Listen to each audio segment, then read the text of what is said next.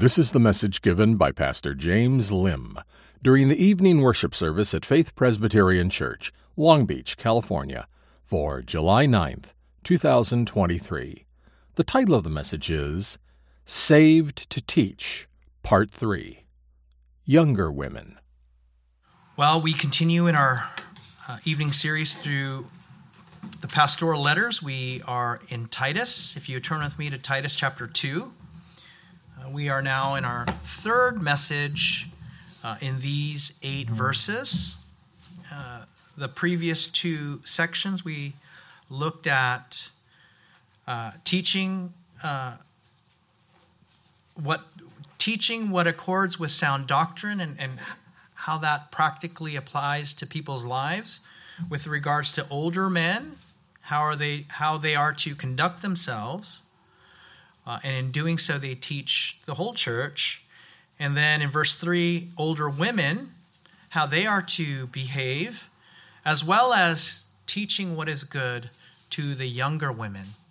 And so last week I talked about how older women can teach the younger women here in verses 3 and 4 and 5. And this week, I'm going to take these same verses and look at how the younger woman can receive this teaching from the older women. Uh, what it means, uh, what it what it looks like in their lives, or uh, at least you know the best as I can, and uh, and then also really challenge um, uh, the younger and older women in our church to apply these verses uh, specifically and practically in the life of our church.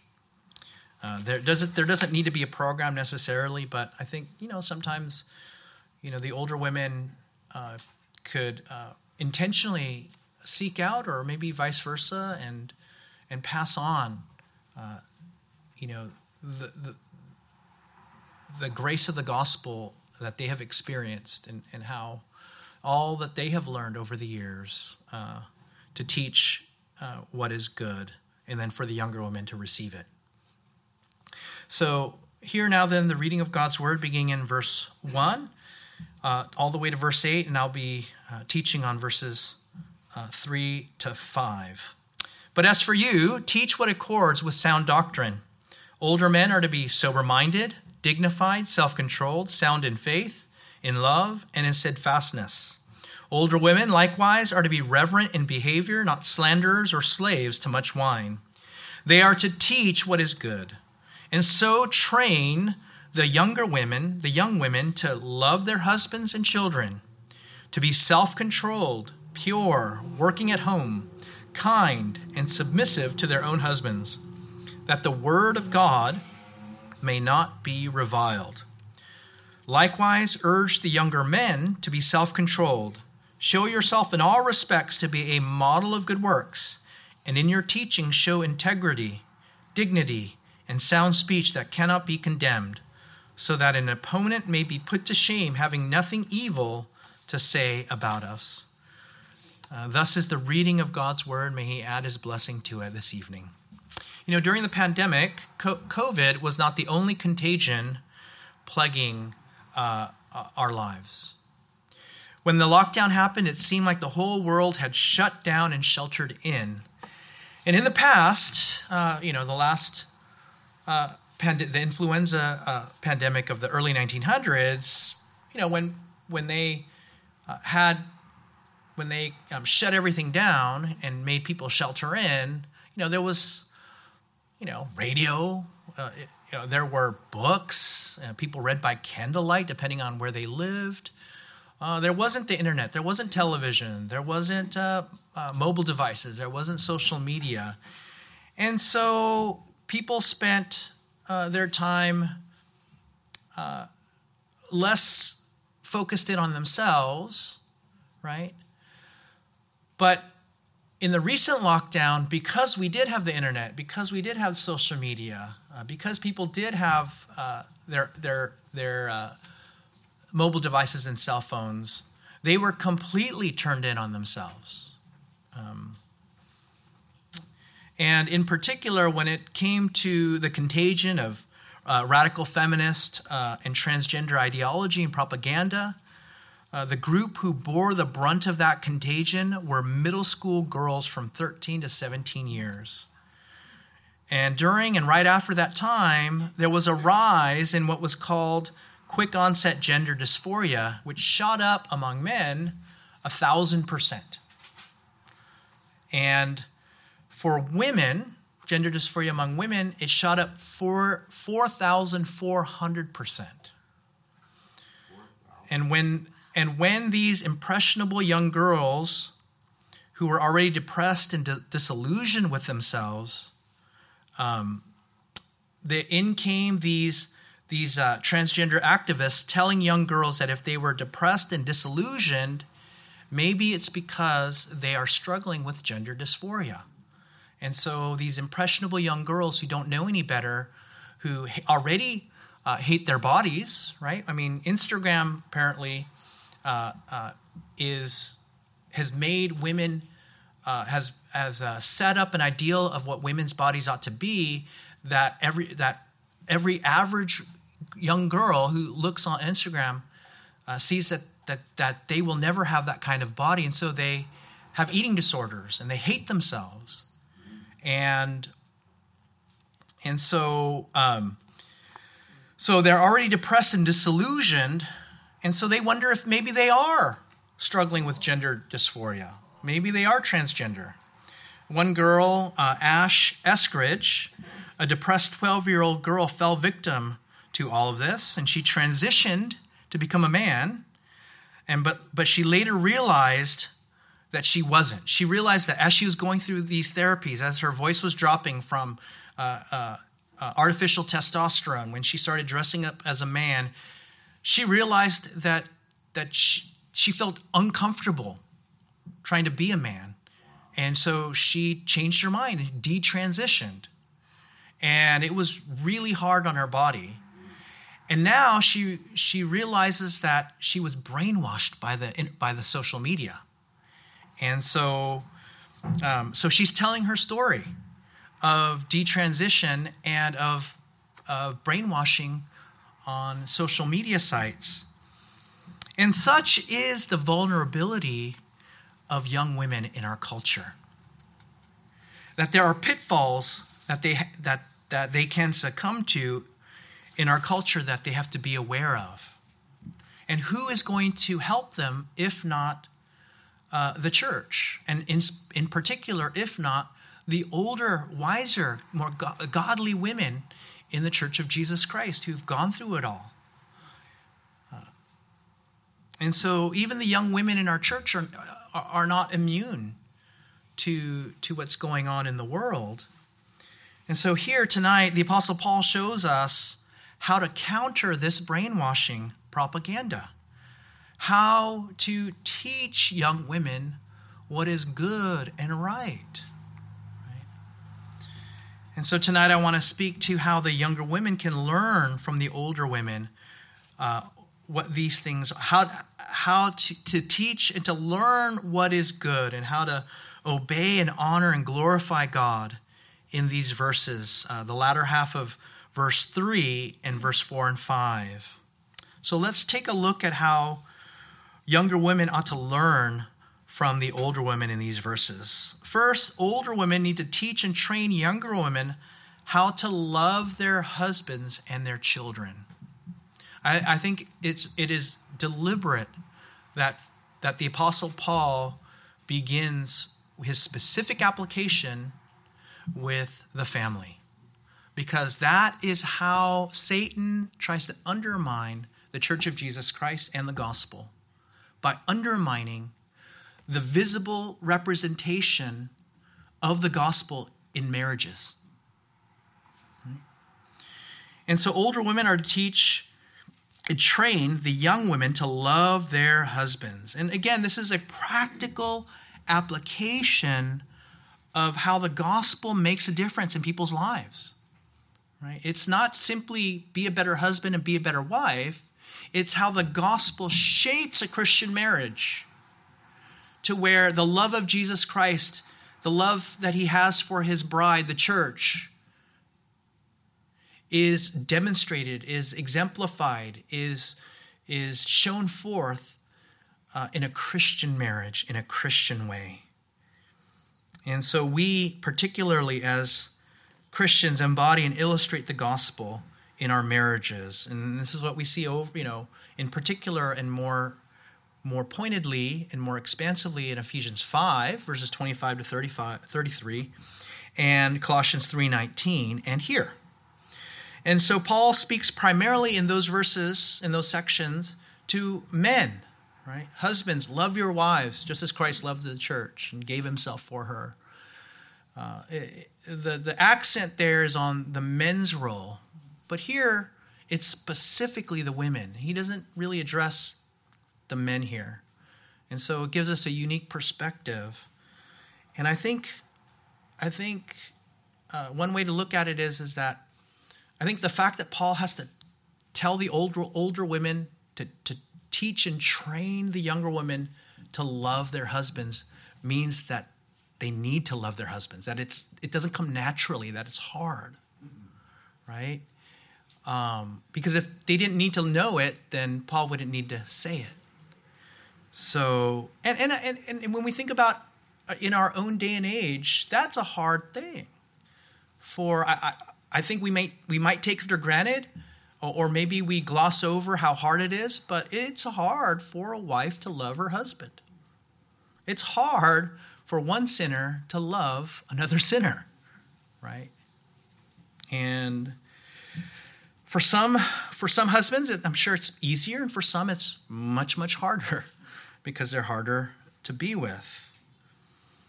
And so Paul is speaking here to the women who are either already married and maybe um, they are not following the scriptures in, in demonstrating and, and loving their husbands and children. Uh, or he's speaking as well, speaking to the younger women who are preparing for marriage. Right? I think it's important for us to, you know, not every woman uh, will get married, right? That uh, Paul says it's better to be single. But if you if you're not gifted with being single, you know it's better to get married rather than to burn with lust. Uh, and he even tells widows, you know, you should. It's better to be like me, to be single, so that you can be single-minded in the work for the church. But if you are going to get married, make sure to get married in the Lord. So it's incumbent upon older women and, and you know under the auspices of the ministry of a local church to teach young women how to be married and prepare for marriage to, to prepare for the realities of marriage. And let me just say, let me just uh, interject here one thing. Uh, when, whenever I give um, premarital counseling, one of the first things I tell them is that that that uh, while they're all Google-eyed towards each other, you know that they can do the, the other person can do no wrong, you know. And I tell them, you know what, this is only going to last for maybe a year, maybe two, and then the, the realities of marriage will kick in. That you will realize how much of a sinner you are and how much of a sinner the other one is. And, um, and marriage is going to reveal how deep, deeply rooted those sins really are. You're going to realize how sinfully self centered and selfish you really are um, when you get married. But you won't know any of that until you get married. So I warn those couples. I warn those couples, you know. Um, you know, it's going to be hard. You guys need to learn how to how to love one another, uh, even in the midst of your sins and your faults and your blemishes. So, so what Paul is the the underlying love that Paul is calling uh, the older the, these younger women to love their husbands is the love the, the love that is demonstrated and grounded in and anchored in the love of Christ for his bride. And the and the love of the bride for her savior for her lord. And it is in the it is in that context that young women are to learn uh, how to love their husbands, to love a sinner who doesn't deserve our love, right? If if you're, you know, just like just like us, you know, we don't deserve God's love, but yet He loves us anyway, right? And um, He loves sinners even though we continue to sin and rebel against Him over and over, and yet He still loves us. And so, young women are ought to learn to how to love their broken, imperfect, sinful, fault-filled husbands who don't deserve their love. But yet you love them anyway.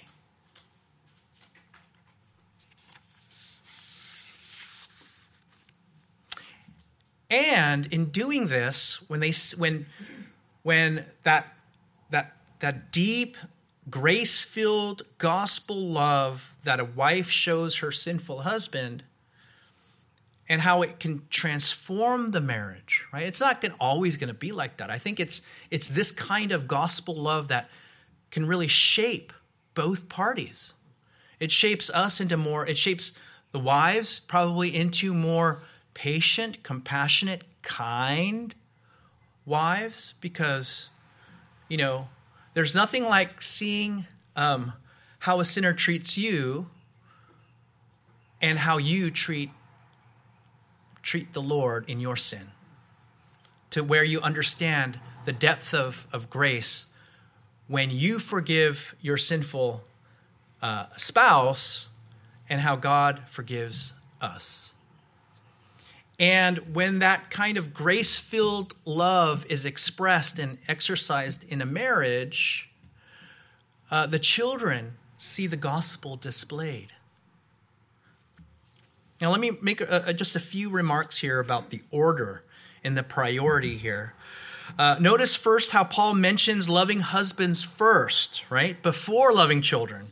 And this reflects the biblical order and priority of the marital bond that becomes the foundation in which we love our children.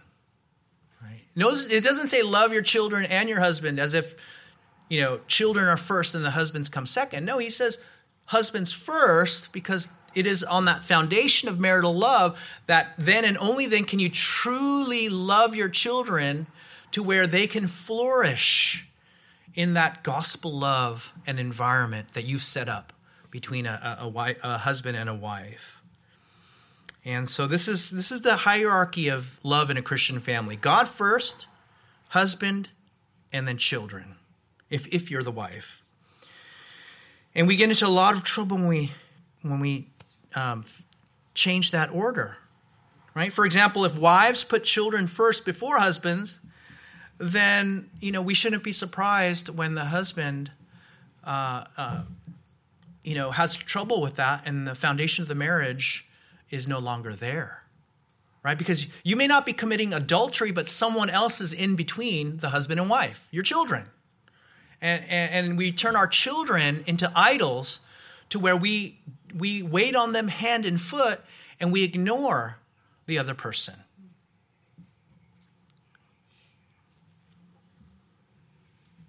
And uh, maybe another way to think about it too is if there's no foundation of, of love between the husband and wife, then it's then your love for your children will not be as full and complete as it could be. The children are not getting the full the full uh, gambit or the full spectrum of the love that they need with a husband and a wife in the, in the context of marital love.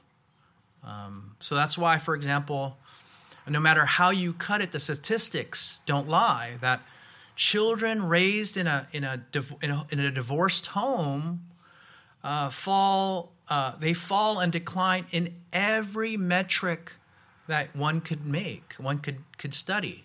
They're behind in their education they're behind in their emotional and psychological um, uh, metrics. They're you know they um, are more prone to drop out of high school and not go to college go into drugs and alcohol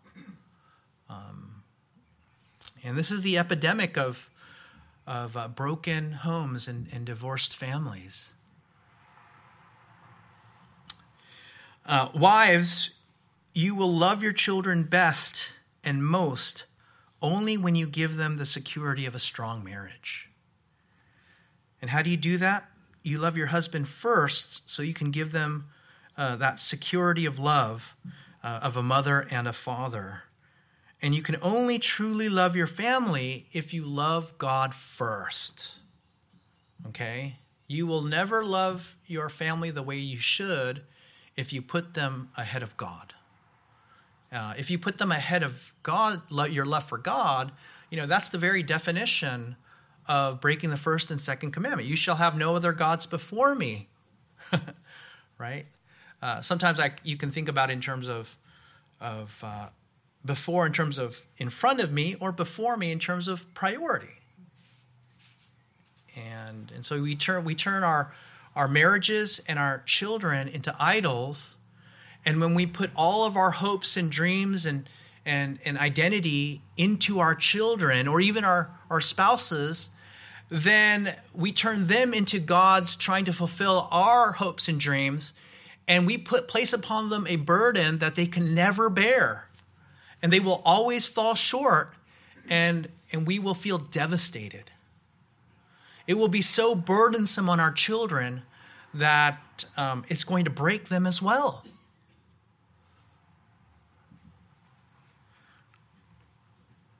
And so the order is God first, husbands, children.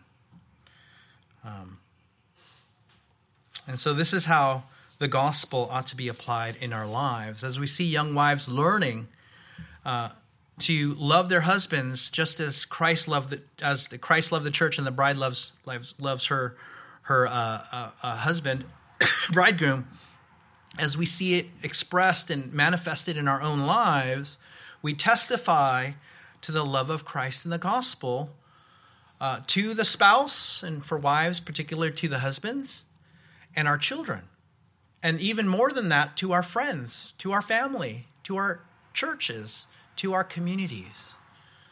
That uh, we are proclaiming the gospel in the way that we love one another.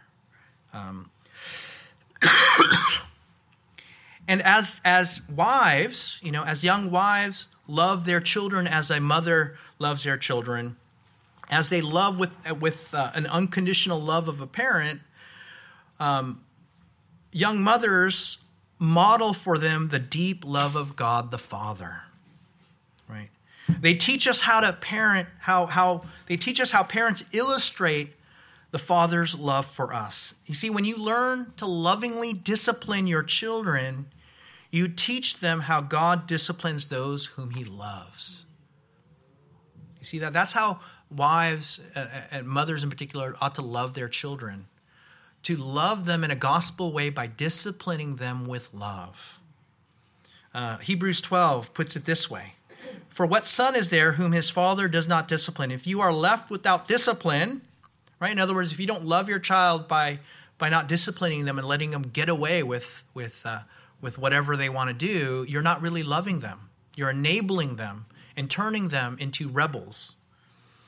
And so what what Hebrews says is then you are if you don't if you don't discipline your children, then you are an, an illegitimate child and not sons. For our earthly fathers discipline us for a short time as it seemed best, but he disciplines us for our good. For the moment, all discipline. Thank you. Thank you very much.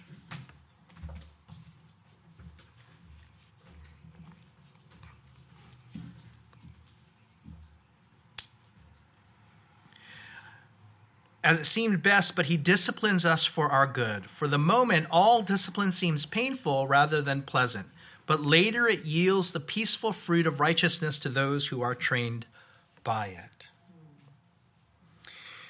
Older women also need to model for younger women characteristics of godliness, right? He begins with self control, right? And let me just uh, make a short comment here. Uh, our culture is anything but about self control.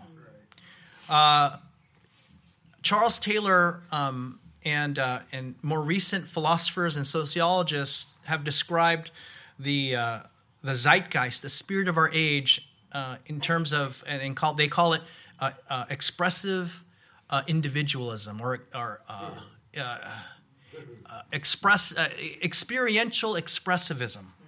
In other words, in other words, you know, um, to be your authentic self, no matter what the reality is.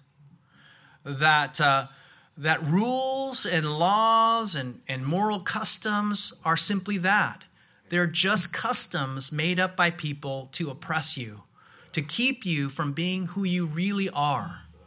And so, so true authenticity uh, in the modern world is you do what you think you, what makes you feel good, no matter what your biology is, right? If you if you're born a, a male and you think you're a female, then you're a female.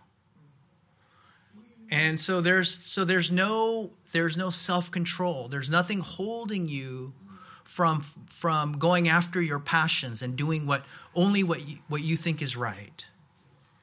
Um, and so uh, so so older women we need to teach uh, our younger women how to push back against that current uh, that that you, there that you do need to to exercise self-control and to be pure right? That uh, god made you in a certain way and to go against that is to go against who you really are you know one of my one uh, uh, tim keller before he died and, and i heard this when i was in, in new york city um, whenever he would kind of advocate for biblical morality he would put it this way he would say you know god is the one who created us and the Bible is, is uh, kind of like the manual for, for who we are and how we ought to live. So if, so if we bought a car and there was a manual that came with it and it told us to put unleaded gasoline into, into the gas tank, but we decided that we wanted to do what we think is right and we decided to put you know we, we decided to put uh, water in the gas tank. What would happen? You would ruin the car, you would ruin the engine. And that's the same idea behind um, God's prescription of biblical morality for how we ought to live as people. That God made us to be men, and we can't just simply go against that and say, oh, no, no, we're women. And so we can get all the surgeries we need to, to, to modify our bodies. But hey, you'll still have an X, X chromosome you'll still be XY, if, you know, depending on what your what, what your sex is. Um, and and so the emperor has no clothes. And then uh, Paul goes on to say younger women ought to also learn to work at home. And I touched on this uh, last week, but the only thing I want to say is that um, it, it another way to think about it is to be productive at home. And it's not exclusively at home, although it includes that. So it can it can have a very expansive or more narrow view of what it means to work at home. Uh, and um, and so it doesn't preclude women from from working outside the home. It just means that at the bare minimum, they ought to be able to be productive and do the things that need to be done at home. Um, younger women also need to learn to be kind and submissive to their own husbands so the word of God may not be reviled. Again, it's, it's, um, it's a kindness. Uh, it's a characteristic of the gospel, right? It's God's kindness that leads us to repentance. It's God's kindness uh, by which He gives us His love and His grace. It's God's kindness that He put off Judgment Day uh, on that fateful day in the Garden of Eden, instead of destroying all of humanity as soon as Adam and Eve ate the fruit, ate of the forbidden fruit, uh, he held back his wrath so that his grace might come and sinners might be saved. Isn't that amazing? And so, uh, because of that kindness in the gospel, uh, younger women uh, need to learn to express and to exercise that kindness towards the sinners around them. Um, and then he goes on to say, to talk about submission to your own husbands. And and so again, just touching on on this, um, that it's hard. Again, it's hard to love uh, your husband because he is a sinner, just like you are. And if you can say that you're easy to love, then maybe it's a different, maybe, you know, maybe it's, you know, you, you feel like your husband should be more easy to love because you're easier to love. But maybe, but maybe you're not that easy to love because you're a sinner. You know, um, I dare you to ask, to ask people around you, like, am I easy to love? And, and I think, I think they'll say yes, but, uh, maybe they'll qualify it you know you're easier to love now because you're more you know god has really done a, a great work in your life you know um, but uh, but let me tell you what submission is not okay because because submission is such a loaded term uh, in our culture it, it, it's it's associated with oppression and injustice uh, to and and to subjugate uh, women in, in the marriage and in the home and in the, in, the, in the culture. So let me tell you what submission is not. It doesn't mean letting the husband become the dictator. A husband should lead his wife as Christ leads his bride. And how does he do that? In a gentle, loving, servant leadership kind of way. He's not a despotic dictator where his word is law. Right?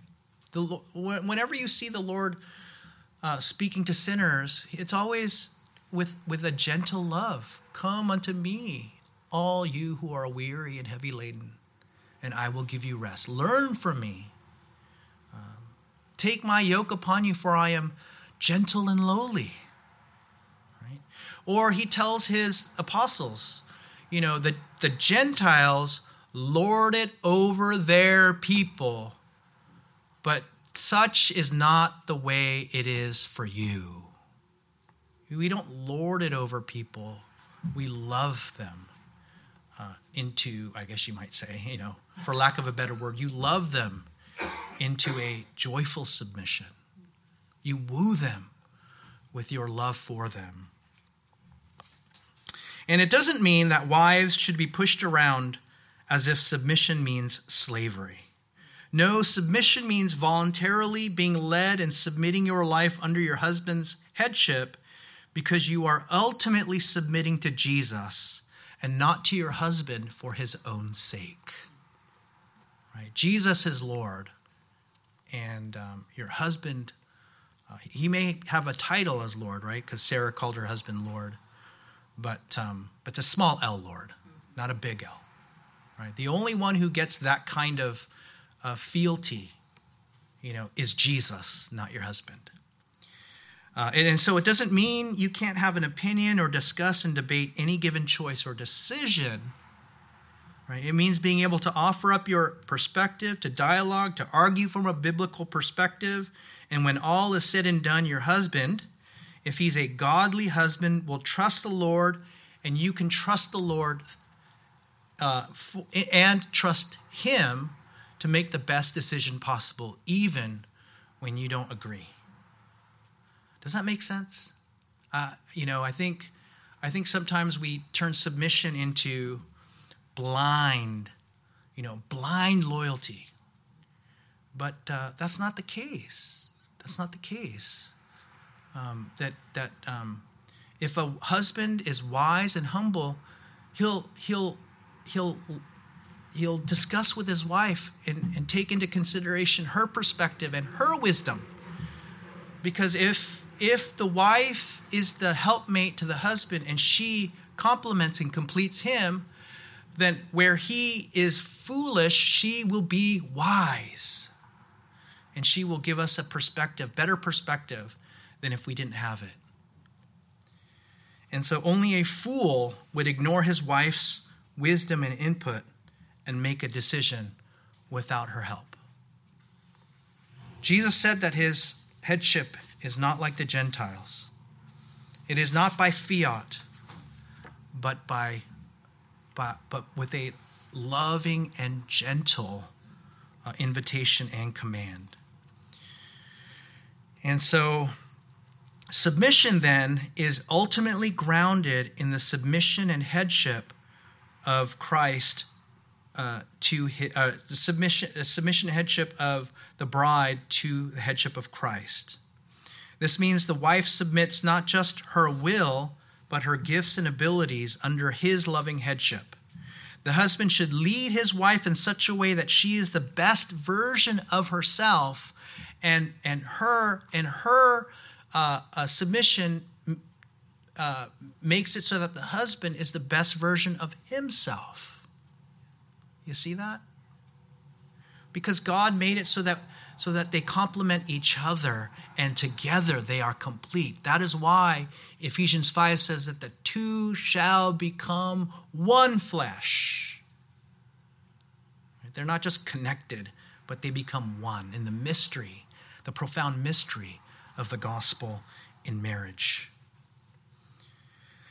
Um, again, it's not an oppressive leadership, but a loving leadership that reflects uh, how God created us.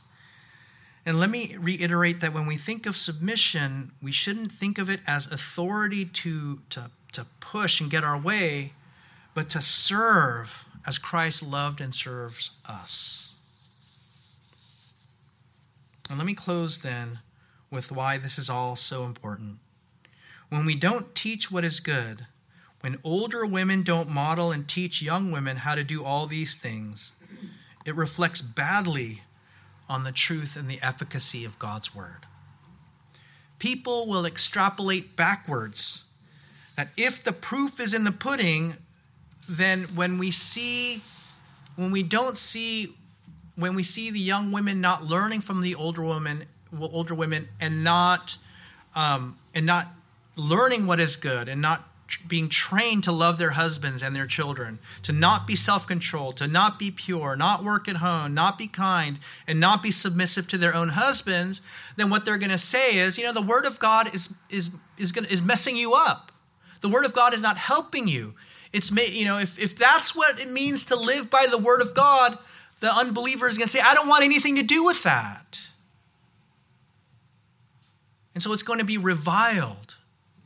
But what, what but what you want to do is when you apply these to the life of, of the believer, and particularly here, the younger women, and when people see the beauty of what how that bears fruit in the life of the younger women in the church to their as they love their husbands as they love their children as they are pure self-controlled kind then the unbelieving world is going to look at the transformative glory and beauty and goodness of that transformed life under the, the gospel of Jesus Christ by the power of God's grace, they are going to say, you know what? That is beautiful. Who is this Jesus that you serve? How wonderful is it, the Word of God under which you live? That your life is so beautiful. It's not perfect, but it's beautiful. I've never seen that in my life except by a Christian. And so instead of re- being, reviling God's word, they are going to embrace God's word. And they're going to say, you know what? I want, I want to, I want to, I want a taste of that. That, that's beautiful. And many, many of, uh, uh, uh many of uh, uh, uh, a Christian was converted because they tasted the sweet and wonderful fruit of a Christian life lived under the transforming grace of the gospel. Let's pray together. Our Father, we thank you. We thank you for these truths. We ask that you would uh, imprint them into the hearts of our older and younger women, and that, uh, that the rest of us can take away what we need to by implication. Lord, help us not to cause the word of God to be reviled, uh, but to be, uh, but to be, uh, to be beloved, to be embraced. Bless us this evening. In Jesus' name we pray. Amen.